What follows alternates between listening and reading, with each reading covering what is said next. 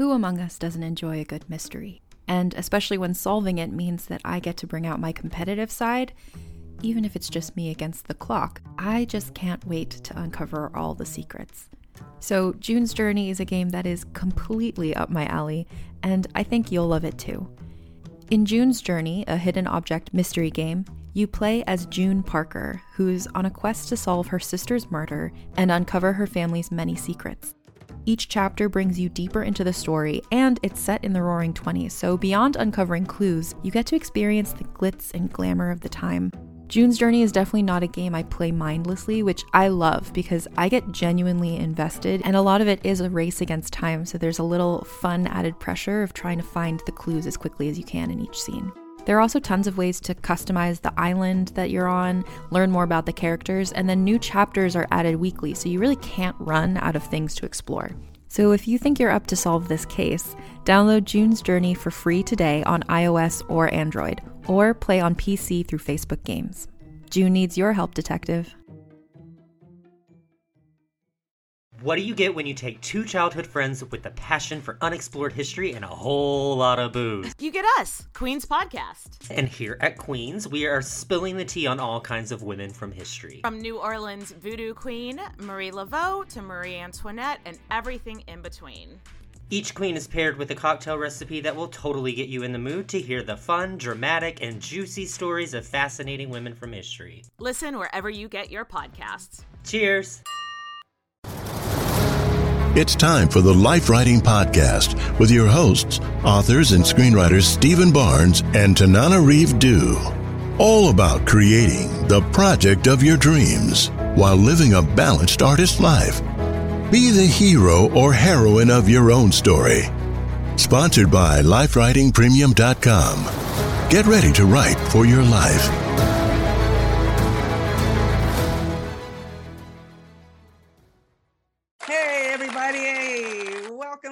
Writing Podcast, where married authors and screenwriters, Stephen Barnes and Tanana Tananarive Due, talk about writing during stressful times, breaking into Hollywood, and balancing life. Every week, we'll share more tips on how to build a better life while you create your dream projects. Even if it's only at the rate of one sentence a day. Life writing is the application of the tools of writing to life and the tools of life to your writing. And welcome, welcome, welcome. I think we're on episode nine now. Oh, cool. Eight or nine? One, two, three, four, five. Yeah, nine. seven, I guess nine it is nine. episodes, and we had Nine episodes. How how quickly things things happen. You know, just uh, it seems like only yesterday we were starting this.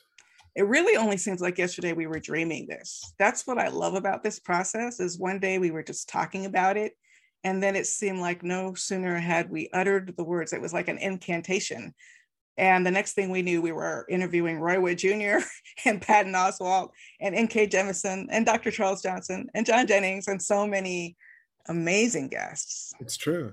And we're just getting started. Life writing itself is the application specifically of Joseph Campbell's model of the hero's journey, or my interpretation of that to the process of both writing and life. But that could evolve over time when we, as we figure out what tools do you need? What do you need from us? So please be sure to leave comments where, wherever you're downloading this. Leave comments so that we can see what you're thinking and feeling and what it is we can do for you.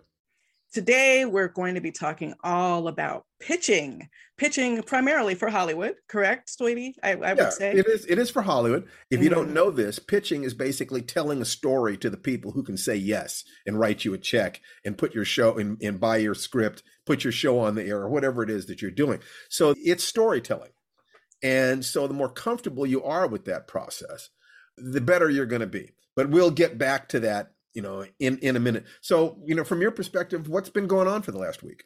Well, I just want to tell people if they missed the last Life Writing podcast with our three guests, Dr. Charles Johnson, John Jennings, and Brian Christopher Moss, run, don't walk, and listen to that, watch that podcast as soon as you can. It was a really, really good podcast about how comics can change the world, specifically tied to the upcoming publication of Steve's first major graphic novel, which is The Eightfold Path, which I am very excited about and cannot wait for you to share with the world. That's been 10 years coming, and it will, you know, by the time most people listen to this and see this, it'll be out, but it'll be out on the 22nd of March. The, it was supposed to have been out on the 22nd of February, but the supply chain, you know, damn you, COVID, the supply chain has, has been has been flawed. Nobody's fault, but it's it's going to be beautiful when it comes out. But you know, I do have the anxiety. You know, uh, how many points along the way? Anxiety about will it ever find a home? Anxiety about what resources and allies will I need? anxiety about how do I organize the writing of it, anxiety about how do I integrate the philosophy of it because it was it's connected very directly to Buddhism, and I'm not a Buddhist, although I've meditated and studied. So I wanted to get those things correct, and now it's just like wait and wait and wait, and so it's like, you know. I find that the easiest way for me to deal with the stress of waiting for a project to come out is to be working on another project. You know that to always have multiple projects going. So no one project you know you don't have your entire ego leaning on one project. What about you absolutely well i'm very excited to have reached the writing stage for a pilot revision that we've mentioned a couple times on this podcast but you know writing treatments is okay but the real joy for me is when i can take those brakes off start adding that dialogue and actually get down into the script. So it, it's like slipping into old uh, slippers. yeah, it, it, it really does work that way. I think it works that way best for everybody. And I think that that I tend to feel like I understand things about my story, or I, I try to understand things about my story before I've gone there. But I'm not sure that that knowledge is as deep as the knowledge that you get from actually writing. And I, and it's one of those situations where I suspect your approach might be the better approach. I'm trying to, you know, I think that that in in always you know, learning from your partner, you know, and you should never have a collaboration with anybody who you're who doesn't have skills you don't have, so that you you actually can learn, you can turn aspects over to. So I'm not putting myself down. I'm just saying that when I observe you, one of the things I look for is what are the things that you do differently because mm. if you get a slightly different reaction from people i'm going to assume that that reaction is because you did certain things differently. If I did those same things, I'd get those same reactions. That's the theory. Um, and this is is one of those where it's like looking at your process. You know, I wonder about that. Um, and so, yeah, it's. I'm glad that you're at that point with that project. Um, you know, we have to prioritize which projects or at what stages, which projects do we want to turn in on a schedule because you turn this in, you get paid. On the other hand, if you turn this in, then you can begin the process of trying to sell it. Right. Know? Pitching. So have, As a matter of fact, we're uh, working on a couple of pitches now. So we have projects you know, I take a look at, you know, what well, what else are you doing? Let's let's just stick with you first, just in terms of what have you been working on this week that's really the main thing uh, is is finally getting to slip my feet into those slippers having this story come to life with characters in interaction one of the things that steve and i have agreed upon in collaborating and don't miss our episode on collaborating as well is that the treatment primarily is exposition action you know this happens this happens this happens. Dialogue is very rare and the reason for that is well, there are many reasons for that, but for simplicity's sake, but also to make sure the story holds up. Just the story itself should be able to hold up. You can just tell someone a story and they're hanging on your every word before the characters have even started talking to each other.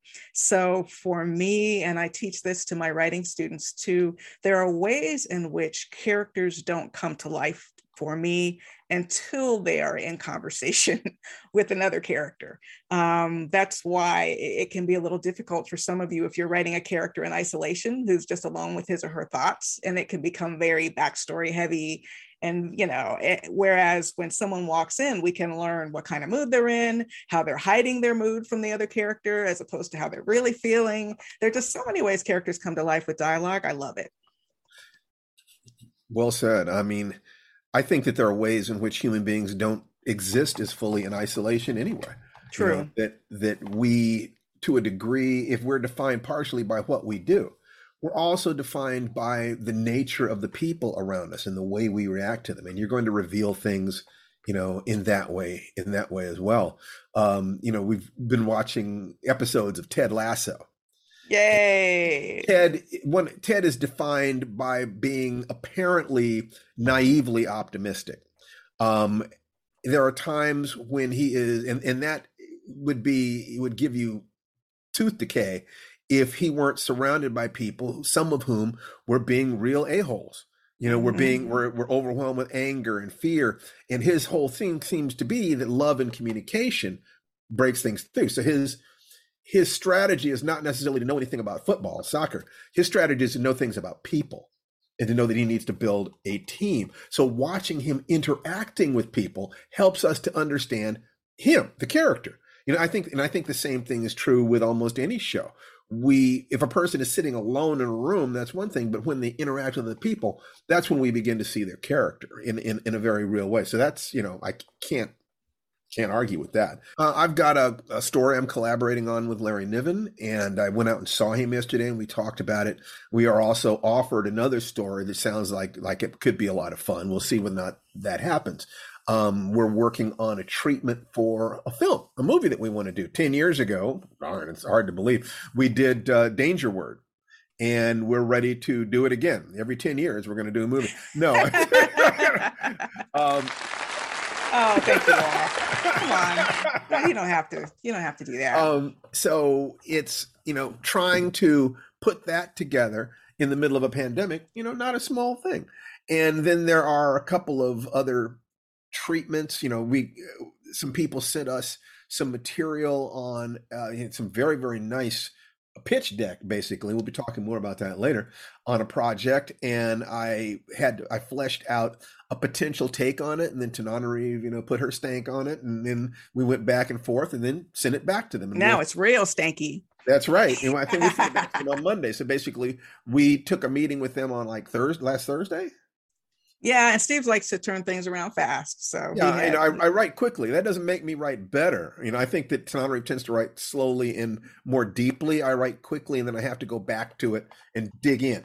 Okay, so it's you know, it takes me maybe takes us the same amount of time to produce the same number of cubic inches of writing, but we approach it differently. Let's see what else is there. There might be something else, but I'm not remembering what it is off the top of my head. I had a birthday. uh, on- Yay! on Tuesday. Uh, thank you, thank you, thank you. And Someone's I playing with her new sound effects deck. Sorry. I'd spent a lot of time thinking about it because it was, you know, one of those big birthdays in terms of who I am and what my life has been, what I want it to mean, what I want the next 10 years of my life to be. And I think that the end of the year and, you know, birthdays and especially those big birthdays are really good times to do that, to ask yourself, you know, to clarify your values. Ask yourself, are your goals in alignment with those values? Are your actions to achieve those goals in alignment with your values? You know, are you having experiences along the way that are more important than the goals themselves? Because the most important thing about a goal is who do you have to be in order to accomplish that goal? Who, what will you be along the way? You don't want to become someone who is out of alignment with your values. You don't want to select goals that poison you or paths to those goals that tear you apart. Hopefully, you choose goals that are joyful and things that you do for nothing. You know, it's like if, you find yourself doing something you don't like to do to earn money, you'll end up spending some of that money to help you forget how you earned it. Mm. So the real the, the best thing you can do, I think, is to try to find goals that are so worthy that the process of meeting that goal are things that you would do even if you had all the money in the world. This is just who you are and what you want to be, you know, all the money in the world and all the time in the world. and all the time in the world. And it's not every day, darling, that you turn 40. So as well, you should commemorate it. Not every day. No, no, no. I, I remember that day very clearly. So anyway, so that's kind of getting us caught up. So what do we want to give people today? Let's charge into it. Uh, Speaking of charging, I'm sorry. I'm just I got the sound bank and I, I'm playing with it. But but you, and you should. I we're mean, talking should, about should have pitching. fun with this. Um, you know, we're still feeling our way into Yes. this podcast thing.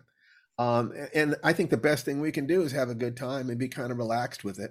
Yes, and and the reason you have to sound the uh, cavalry call is because it is like warfare trying to get into Hollywood. Hollywood is not set up for anybody who is not already in Hollywood. Okay, Right. that that whether you're marginalized, not marginalized, it is a club that is perfectly happy with its own members. That's right. and we have to just sort of kind of force our way in. And But- pitching is our entree point often into Okay. Hollywood. So here's what I would say the process is. First is to decide that you want to work in Hollywood.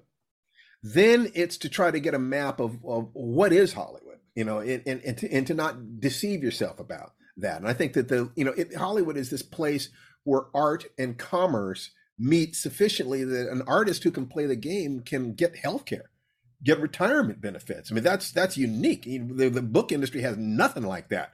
You're either going to be poor or you know middle middle class if you've got a spouse who's working or you're going to be rich you know it's there it, it's very very difficult to find a lot in between hollywood is a place where middle class writers middling writers can actually earn a good living. And so the understanding what that game is if you happen to live in southern california or you've got connections is i think a valuable thing.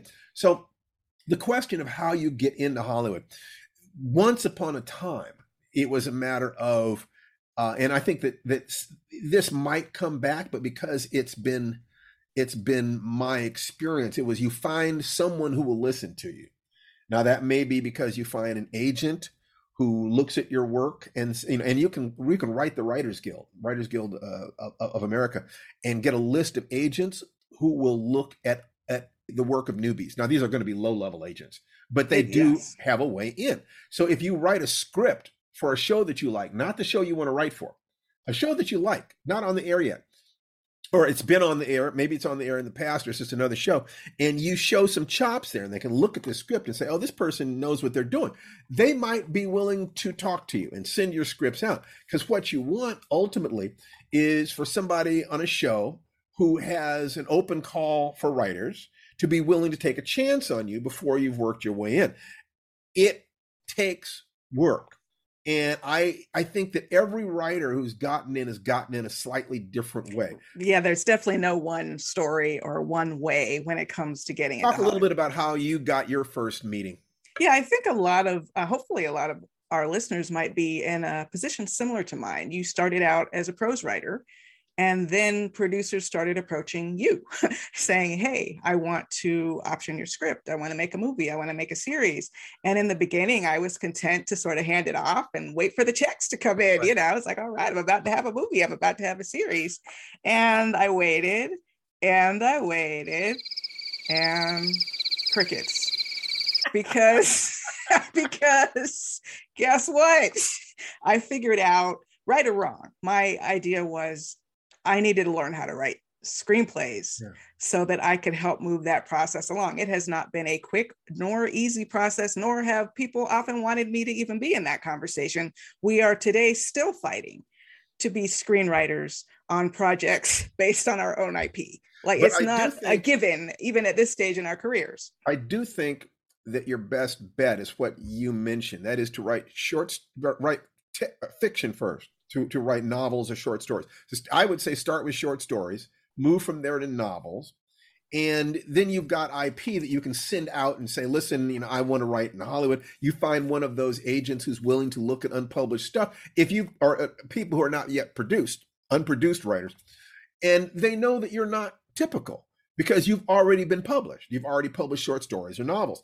If you get lucky, you will also have people trying to option your work for Hollywood. and that was my my Yeah. my in that was my in blair underwood optioned my soul to keep and between blair underwood and, and fox searchlight where he and his producers uh, nia hill and d'angela who was called steed then d'angela got set up at fox searchlight that was a 10 year process but again we were never invited to pitch right for my soul to keep. It was always another screenwriter. It was always out of our hands.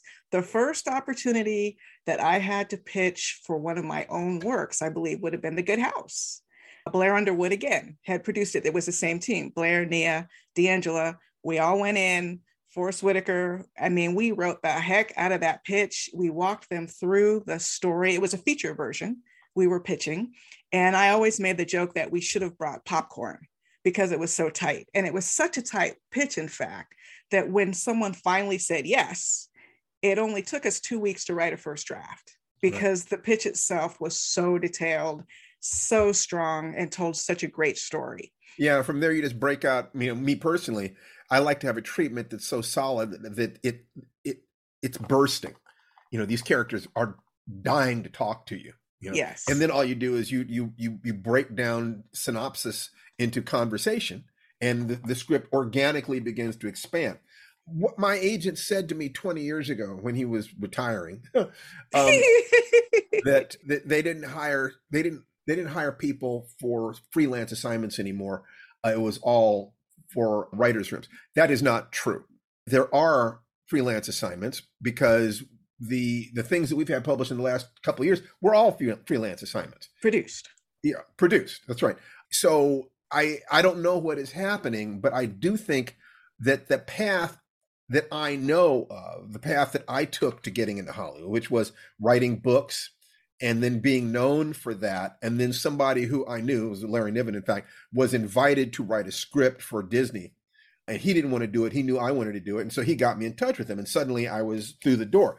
And like I said, every time you talk with a writer in Hollywood, ask them what they do. It might be someone they knew. I would suggest moving to Southern California and getting a job in the industry, any job you can, just so that you're seeing the situation from the other side or find a way to get to people even if you aren't in contact with them because as i think about it i was a reporter for the miami herald i just happened to have a conversation with someone who knew blair underwood right i must have been just like yeah and i just wrote this book and ooh i was picturing blair underwood the whole time i, I mean i must have just been going on and on i didn't even know he knew blair underwood but right. he said oh yeah, Blair Underwood goes to my church. I'm doing a project with him right now. I'll send him a copy. Now, life doesn't always work like that. No, you'd be surprised. I think life does work that way, but it doesn't work that way directly. It's that stochastic thing, the same thing we talk about in the soulmate process, where you know what your goal is, and you be sure that you're flexible enough to know that there are a thousand different routes you could take to get there. And so you you put yourself out there, you do your part of the equation, and then you listen very carefully to, to the reaction that the world gets. And you put yourself out there and you meet people, and you start meeting people who are closer to your goal than you are. And remember that if the average person knows 600 people, each of those 600 people also knows 600 people on average. If you put it out there enough, you will find a zigzag connection to where it is that you're trying to get to.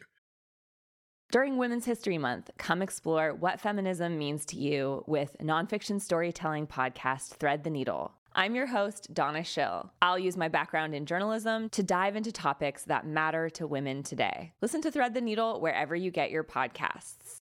So I believe that the understanding the skill of selling the in the room because that's what it is. If you get in the room, if you have a chance, if you sit down with a director, you sit down with a producer, you meet somebody in a restaurant and they say, "What do you got?" If if you are ready to go, if you are ready with an idea, you might get that chance once. And yeah, it's good to have a, a short version of your idea, but I think that having that if you get the chance to actually tell them the story, then it's important to know. I mean, J. Michael Straczynski, who was the the story editor on Babylon Five, um, sat me down once and and walked me through a pitch, which was basically just telling me a story, you know, of a, of a Twilight Zone episode. If you if you saw the Twilight Zone episode a couple times and you wanted to explain to somebody what it was that you saw, this is what you'd say. You know, this happened, then this happened, this happened. We're going to give you a very specific walkthrough of that process so you can see one way, one time that it worked. But that's the thing, it's just storytelling.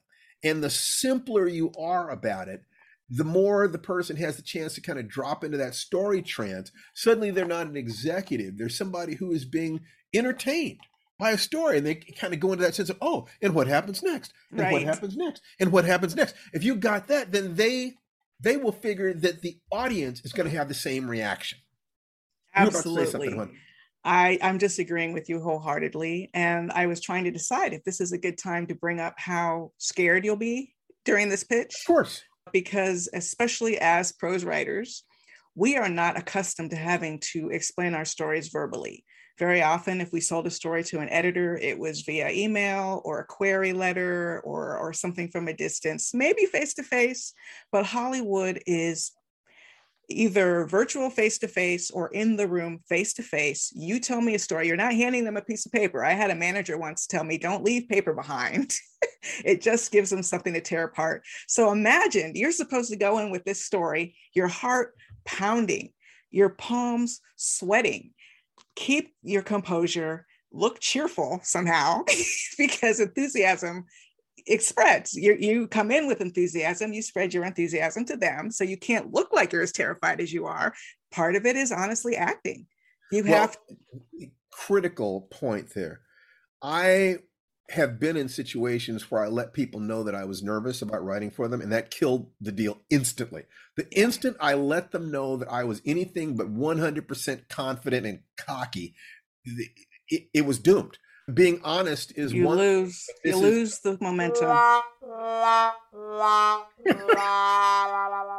Absolutely, you're you're too funny. You can't Um, let them know. you can't let them know you know and so that means that if if what you're thinking is but that's not honest and i think that that it is important to be honest then you need to rehearse until you're not nervous you know That's you, it. and i think that one of the things that makes you nervous is desperation if you don't have any money and you desperately need this you got a problem because you got to find some way to feel confident and that means you'd have the capacity to walk away. It's another day we'll talk about a situation in which i did not have that capacity and it it was damaging Mm. psychologically. But just let's just say that you have to deal with that fear. They want confidence. The average television show costs about $3 million an episode. So if you walk in there and say you can trust me with $3 million of your money let alone if you're trying to create a series. That's creating a series people often say I've, I've got an idea for a television series. If you've never written an episode you're not going to have a chance to create a series the only exception to that that i know of is if you go in with with an ip that they already want like a book Or or you've paired yourself with the producer. And and that's like a partnership thing. But yeah, we can talk about, you know, yeah, that, that's probably another conversation is is, Yeah. is is finding those allies so if you if you notice in terms of you know the, the hero's journey here we're talking about committing the road of trials allies and powers dark night of the soul and the way through the dark night of the soul is faith how do you get faith practice same way you get to carnegie hall practice practice practice Exactly. So I, I just remember from the early pitching days with Blair Underwood, because I'm trying to absorb all this like a sponge. I'm new, I'm terrified all the time in the meeting. Thank goodness I had Steve because I was very shy sometimes about speaking and and and Steve wasn't. And I've learned how to be better about that. But you're walking in, I'm kind of like really, really nervous. And one of the first things Blair taught me was to try to sit closest to the most important person in the room. Now, that's not so much a thing with Zoom pitching because you're all in gallery, everyone's equal. But, and sometimes you can't figure out who the most important person in the room is, right? It's like that. So you're, you should know who you're pitching with before you show up. Right. Uh, typically, your representatives or a producer, if you're working with one, will send you a list of the names of the people you'll be pitching. Don't just put those names in the calendar. Look those people up, see what they've done, see what they're interested in, have something nice to say about something they've worked on, right? remember that you're selling to people you're Yes. not selling to a faceless company you're selling to human beings who have their own needs and desires they're not going to buy something for you to be nice to you No, They'll buy something from you if they believe it will further their lives and careers. absolutely. And one time, which was really funny, we we uh, actually pitched at MTV Films. it was an Octavia Butler project that we were invited. Someone had already optioned it. Their script wasn't working. They were inviting us in as potential writers with a take. A take means they want to know what, do you do with this story? And you might end up with a script assignment, like Steve said, freelance, right? So we're walking in. I'm trying to think of Blair's rule sit next to the most important person. Well, guess who was in that meeting? Andre 3000 was in that meeting. I thought he was the most important person. I was wrong. the most important person was this dude in the corner I had never seen or heard of named Aron Warner, who happened to have been the producer of a little movie called Shrek. Hello. So he was the one who actually had the Octavia Butler property. I'm talking to Andre 3000. So sometimes trying to figure out who the most important person is isn't the most important part of the meeting. It is really more, Steve was saying, that confidence. Yes, you can use notes. I do not memorize pitches. Steve has better than I have. Some of you might prefer to, but when I say you can use notes, I don't mean you can have it like in front of your face.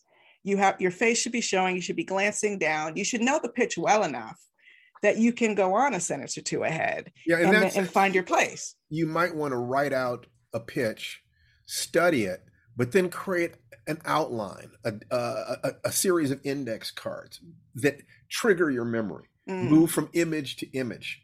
Okay. And I think that practicing with a friend, you know, just, yes. it, it, it is a very valuable thing. You practice it. This is important. This is the gateway. What they what they want to know is, are you a storyteller? Right. You know, and if can you thrill them? These people are not monsters. They're people who often love story. That's why they're working in Hollywood. They can often, you know, do much better, you know, in some other career, but they love being part of this thing. So if you look at them as allies, they're allies. They know the money people. They know what it takes to produce a television episode. They know th- that process. You know, hopefully, you better know how to write story.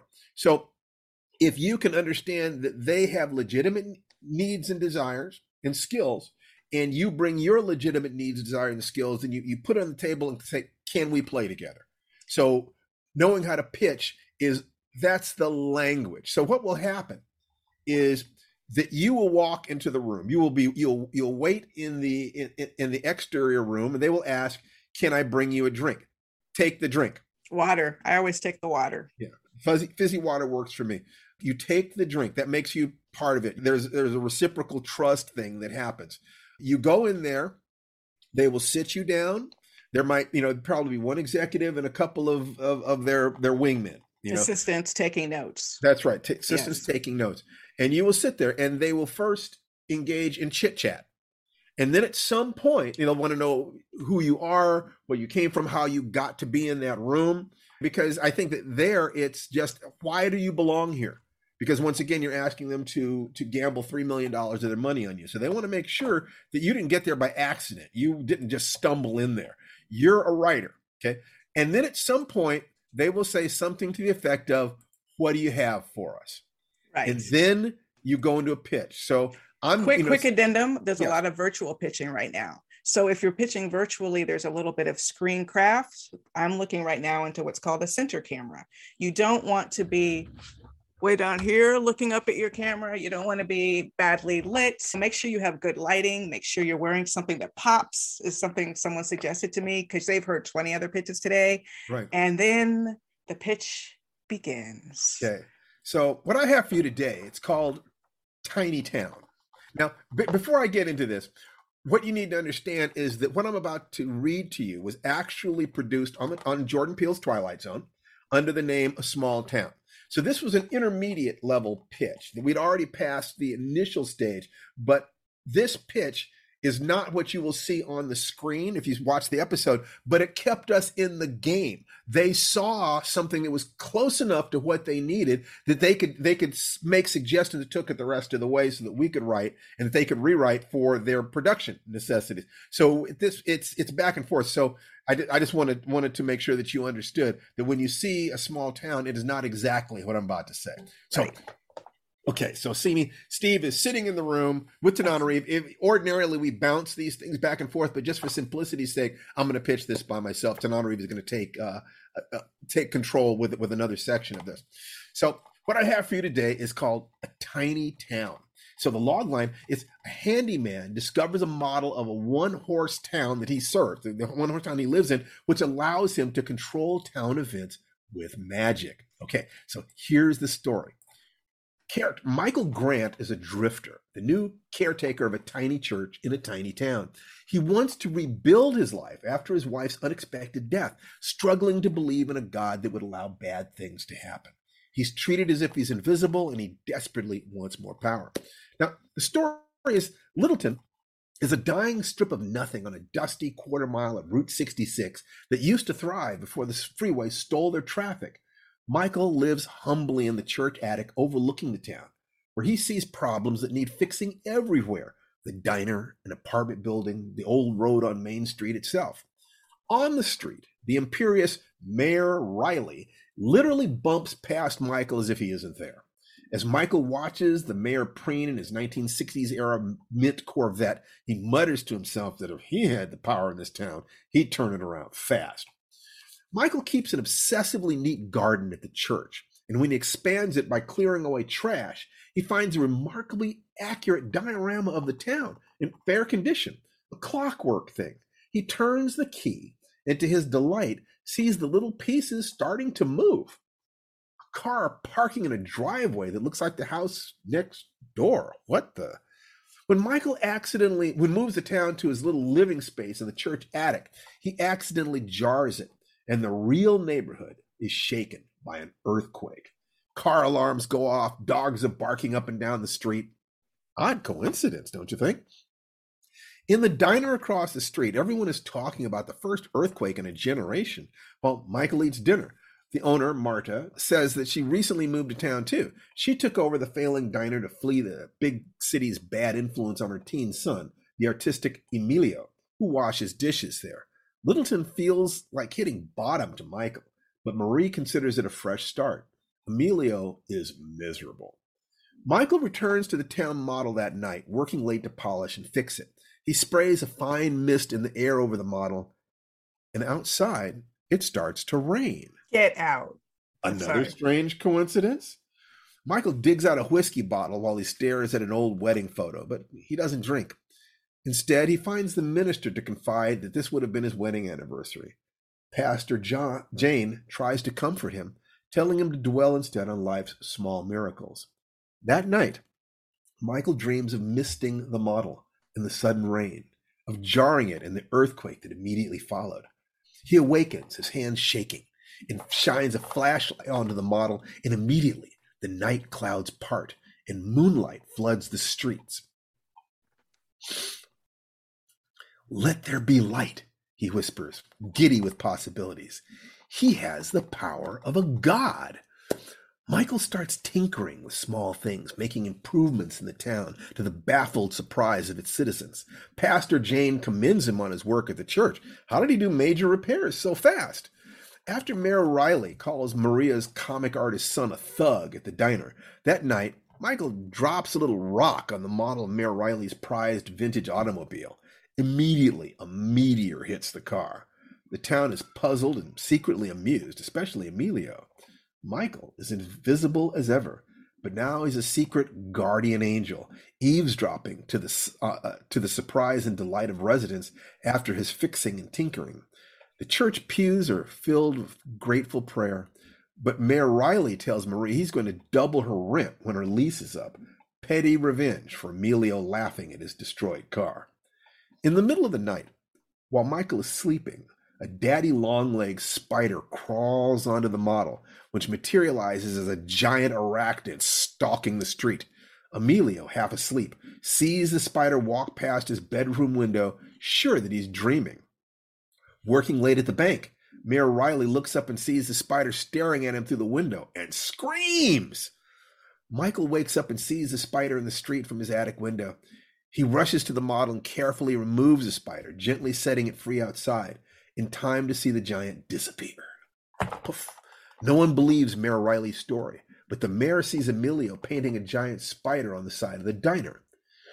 Michael has an inspiration when he hears Maria complaining about poor business because the state never finished the freeway off ramp, and he builds an off ramp to the town from a replica freeway.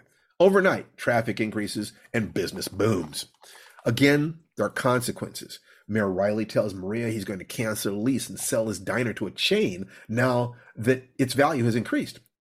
She argues with him, saying he's turning a blessing into a curse. When Emilio the, joins the argument, Mayor Riley shoves him away, and Emilio stumbles into the street with a truck barreling straight at him.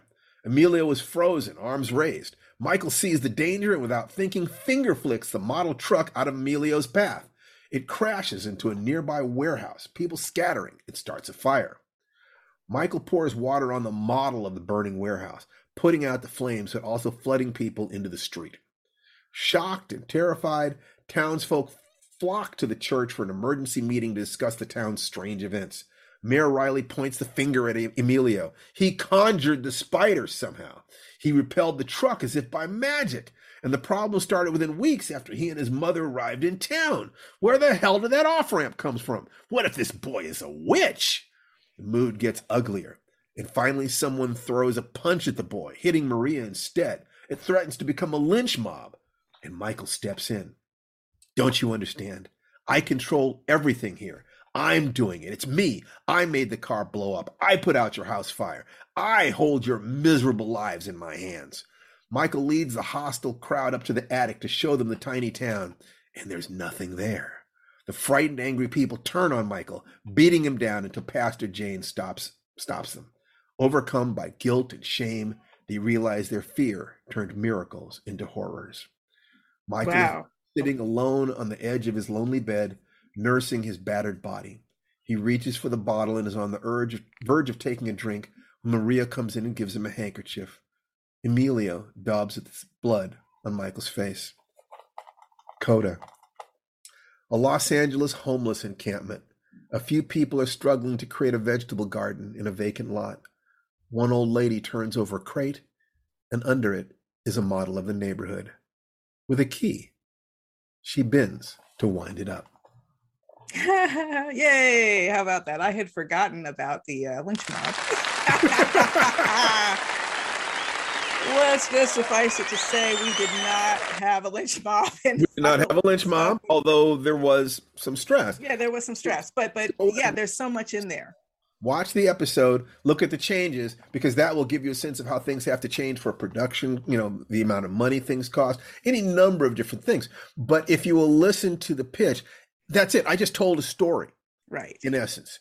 And so we have the characters. That's right. We have the setting and we have the basic events of the episode right. in the pitch. And the reason I was leaning forward into my camera, those of you who are watching the video, is because that's what you want your executives to do. You want to see them leaning in. It's a term, but it's also a reality. It's like they're leaning closer. You can see whether or not listeners are under your spell or if they're just going through the motions of getting this meeting done because they have three meetings right after you.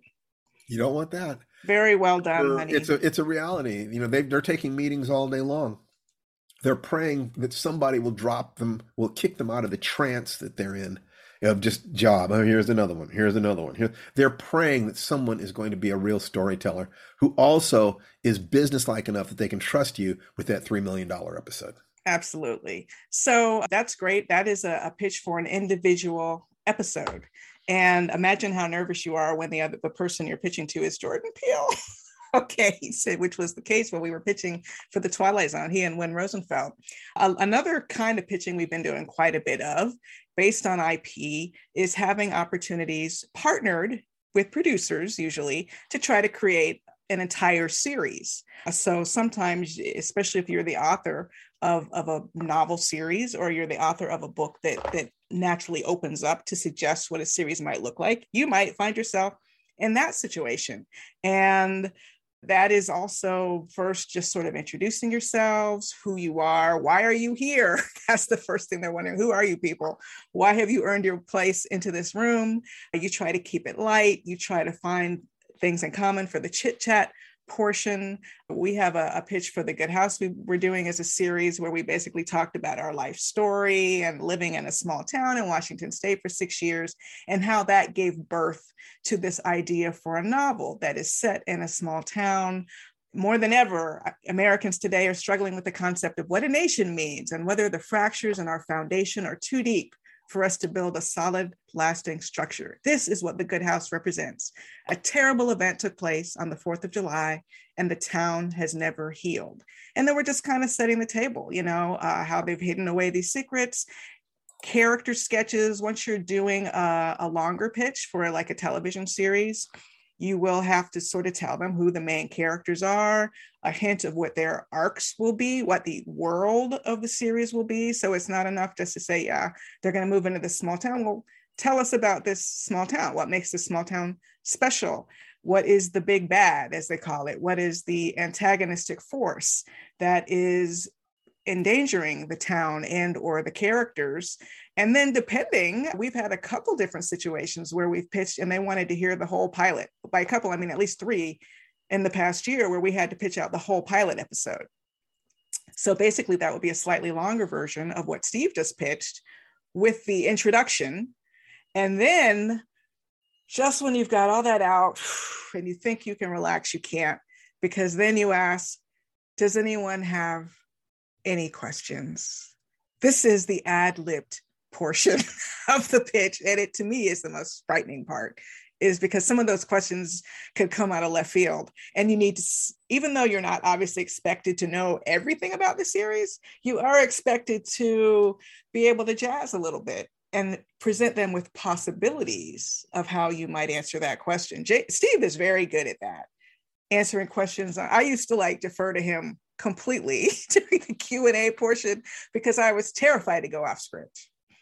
For those of you who are watching this podcast, one of the features we came very close to setting up, just not quite, was something called The Keeper, which you've probably heard me talk about because it's coming out as a graphic novel this year. But before there was any thought of turning it into a graphic novel, um, Camille Oshundara at uh, a production company was was gracious enough to walk me through what a deck is. I had no idea. I had never heard the term pitch deck, okay, because all my pitching had been from paper. But more and more now, and I see this with the projects that people are bringing to us, and I see this in the effort that production companies are making to create the visual component, including um, a, a reel, like a film reel of clips from similar projects. The, the deck is what helps the executive move from the oral storytelling that they're hearing to the visual storytelling that we want them to buy right? So for this keeper deck, I had uh, some artwork that had run in Fangoria, where um, a prologue of this film uh, had appeared as a short story in Fangoria magazine. So there was some art that already existed.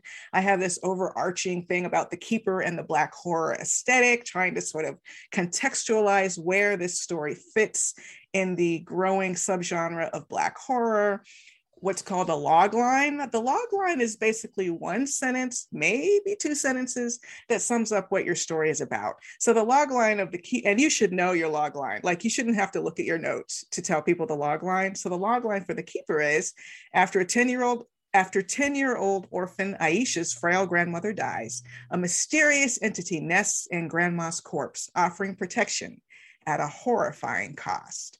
So that's just the bare bones log line. Then in the, the pitch deck, a longer synopsis, not the full story, but kind of the arc of the full story. We have a section on the writer's vision, uh, a child's worst nightmare, and then casting possibilities. So even if you don't have a visual pitch deck, it's very helpful when you are working on your pitch and you're in the room to be able to mention actors who are currently working who might be able to play these parts.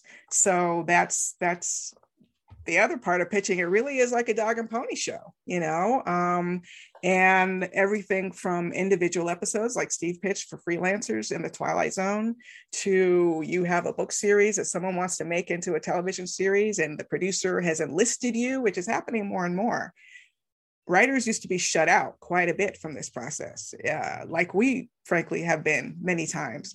But now I think in part because of the growing sensitivity to at least marginalized voices, and also just the fact that people have learned that the author sometimes actually does have a little bit of something to contribute to this conversation, more and more authors are actually getting into the room. And part of what we wanted to do here was to make sure you are as well prepared emotionally and also in terms of what you should be, eh, what you can expect.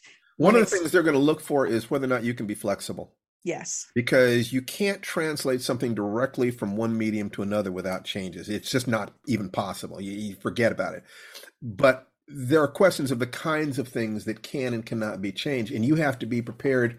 Hopefully you'll find people who are on on the same page as you. They really do love your material. Um, and even then they're going to have to be changes. But know the things that you're willing to change and, and the places where you will draw the line and be willing to walk away. Absolutely. That gets back to the the desperation piece. Um, when you're desperate and you find yourself just saying yes yes yes to everything an executive says that won't necessarily endear you to that executive we had an executive tell us you know that they like the fact that we're collaborative but we also push back because we push back in ways that were smart and in ways that made it a better uh, project. And you know, you're going to have horror stories. I'd love to, if you want to now, Steve, talk about some of our pitching horror stories. I'm not going to tell my best one. We'll save that for another time. But, okay. but you had you had one in mind. Please be my guest. Just, please kick it off. I'm just this makes me tired just remembering. Back in the days before video pitching and Zoom pitching, when every meeting meant it was going to take us between an hour and a half or two hours to drive into Hollywood. We were in a series of talks with, uh, I think it was mostly a comics production company that had was bringing us in to pitch a take on an existing IP, right? It was an existing comic, but how would we tell it as a film, as I recall, right, honey? I believe so. So, our very first meeting, we landed, all of us in the room had landed on the idea that it centered around a white tiger. I have no idea what the story, the, the IP was, what the story was. I don't remember why. Yeah, we have we have flinsed that from our memories. Yeah, we flinsed it, but I think that we were on our third go round. So we go in, the meeting goes well. They give us homework. Yeah, go back, do this, come back again. So we did their homework. We did everything they asked. We came back a second time. I believe, honey, it was even the third time. We had made that long commute thinking we must be getting closer to this brass ring. I will never forget the way these guys, I think they were 30 or under. Not that that matters, but that's just, I'm oh, just oh, yeah, seeing. It, it, matters. Yes. it does matter. They're sitting around the table casually drinking their water, like we clearly are their eighth pitch meeting that morning. And one of them says casually, Does it have to be a tiger? Oh, that's that joke. You know, how many producers does it take to change a light bulb? Does it have to be a light bulb? That's right. so, you know, and you run into that. What's the name of that movie? You know, that great movie about making the making that movie in the town and just everything goes wrong. Oh, right. Uh State and Main. I love that State movie. and Main. It's just, yes. it's wonderful. It's a great and it's, movie. It's true. It's true. So and, and the reason, by the way, that was such a transgression was that the entire pitch rested on the tiger. And if they didn't like the tiger, then maybe they should have just they should have just not had us have a tiger in the first place. And wasted our time. These guys get paid by the hour. We get paid by the job. So they are literally wasting our life energy saying yes. come in there and then having us spend time at home thinking about it and then coming in there and then nothing comes of it. Like i said they get their check at the end of the week regardless. Exactly. So eh, that was just one of those situations that made it so clear they don't care they don't care about our time. They don't care about energy. They never cared about our story. Right. So understanding that we're we're describing a path that has worked for me and to a certain degree for Tananarive, there are slightly different destinations. One is getting something set up, the other is getting something actually made and onto the screen. As soon as we get one of these series made and on the screen, and it will happen, then we'll have slightly different stories to tell you. But right now, it's you start with short stories. You have to be sort of the, the life writing method. You yes. start with short stories, you go from short stories to books. You begin to write scripts. You show people your published works that they know that you're not an amateur. You're always working on your chops. You're always working, always working. You're also talking to people in the industry because there are going to be things that change and you never know who might be an angel who's willing to look at your work and say, "Wow, you're really talented. Let me take this across the transom." But if you don't get that, then you you write the Writers Guild. You find the the the agencies that'll look at, at raw work from unproduced people. You keep testing on doors. In other words, if you were writing a story about a writer trying to get into Hollywood, what would you have that writer do? And you do that. So it, your creativity is what you're going to need both on the page and to get into the offices, you know, where where the business happens. So that's, I think, you know, the most important thing we can say. This is road. Eh, this is encompasses the entire hero's journey. I think you can hear it there. So one of the things that I wanted to say, we always talk about life writing premium, which is our way of giving the best trail of breadcrumbs that we possibly can to show you how to get into the industry, whether you're talking about books or short stories or, or television. It's as close to the honest truth we can. But because we're also talking about fear and dealing with how do you not stumble over your words? And how do you not be intimidated by people who can write you checks for tens of thousands of dollars just by saying it? It's a horrifying situation. So yes. one of the things i wanted to suggest also is our the, the warrior's journey program which deals specifically with fear. And you can take a look at that at www.realwarriorsjourney.com it's basically the mindset of an advanced martial artist without getting punched in the face for 20 years. But I just wanted to went off there because it's uh, it's a spectacularly good program. But tell us a little bit about why you think that the the Life Writing Premium is, which is the the uh, the sponsor of our show in a very real way, why it's an important thing. Well, that's our flagship course. And if you enjoy this podcast, if you enjoy uh, the two of us sharing our experiences and our advice, it really runs the gamut. We talk a lot about breaking into Hollywood in this podcast, but the Life Writing Premium course is not just applicable to screenwriters, it's all kinds of writers, prose writers. We encourage everyone to start short with short stories. We have craft uh, prompts, we have essays that I've taught uh, for everywhere from the Geneva Writers Conference to when I was in the MFA program at Antioch University, Los Angeles. Basically, I, we're emptying our joint cups into the Life Writing Premium program, but in bite-sized morsels. You get yeah, a different one, module every one week. module a week for a year. Right. And in addition, we have an online community to support you, and we also are, have one once a month. One lucky Life Writing Premium member gets to submit you know, our members get to submit stories, and every month one person will be chosen. And a live Zoom for our community. It is private for that community. We will then analyze that story and show you from our point of view what you can do to strengthen it. And there's no amount of money that you can get that for anymore. We used to charge, you know, we it basically got absurdly expensive for us to do that. And I don't like charging people the amount of money that I would need to charge them to do this. So I'd rather find find a way to give it away for free. So the Life Writing Premium program is just the best thing we have, and that's at lifewritingpremium.com. Right. For if people you, who... if you're seeing this on Sunday, the seventh, the Sunday, the seventh is technically the drop dead date to submit a story. But if you join Life Writing Premium and you have a story to submit, and it comes in on the eighth. You know, I would kind of pretend it came in on the seventh. Wow. The uh, our next hot is on uh, is the following weekend. So yeah. that's that's the best thing we've got. As uh, hopefully you can tell, we're really trying to, to be as honest with you and direct and helpful as we can be. And if there's anything you can you need from us or how you feel about it, please drop it into the comments section. It's the only way we know what we're doing right. And you know, tell friends about it, you know, and share the link to to get the podcast and let us know what you would like us to talk about next. And, and hopefully we'll see your, your comment, your request, and we'll do everything that we can. So I hate to say this, honey, but we've run out of time. But we'll be back. We'll be back next time with all kinds of great advice, writing advice, advice for dealing with stress. And just remember, it only takes a sentence a day to write the project of your dreams. Absolutely. I'd like to remind you that our whole theme here is that your life is the most important story that you're writing and to be the hero in the adventure or the heroine in the adventure of your lifetime. Take care and we'll see you next week. Thanks, everybody. We'll see you next time. Bye bye.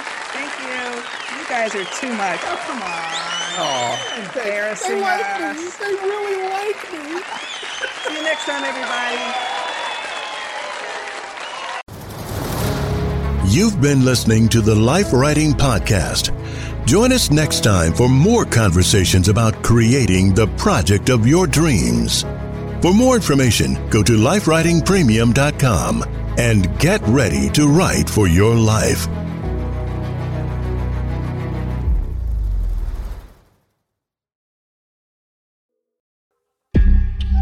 Hey, it's Mae Whitman, and I play Frankie in the new Realm podcast, The Sisters. The Sisters is about a museum curator of medical oddities who investigates the origins of a mutated skeleton with two layers of bones. Seven ribs are completely fused. And you have no idea where this came from? No, she was sent here anonymously. Mm-mm, not she. They, maybe? W- wait. I've never seen anything like this. Soon, she uncovers an extraordinary mystery that connects her present with one family's tragic past in hauntingly dangerous ways. My grandfather was a journalist back in the 60s and 70s. He specialised in strange stories. Who are they? How are they connected to the skeleton? Play the tape. You'll see. Listen to The Sisters wherever you get your podcasts. We dream about it. We both dream about it. How often? Every night.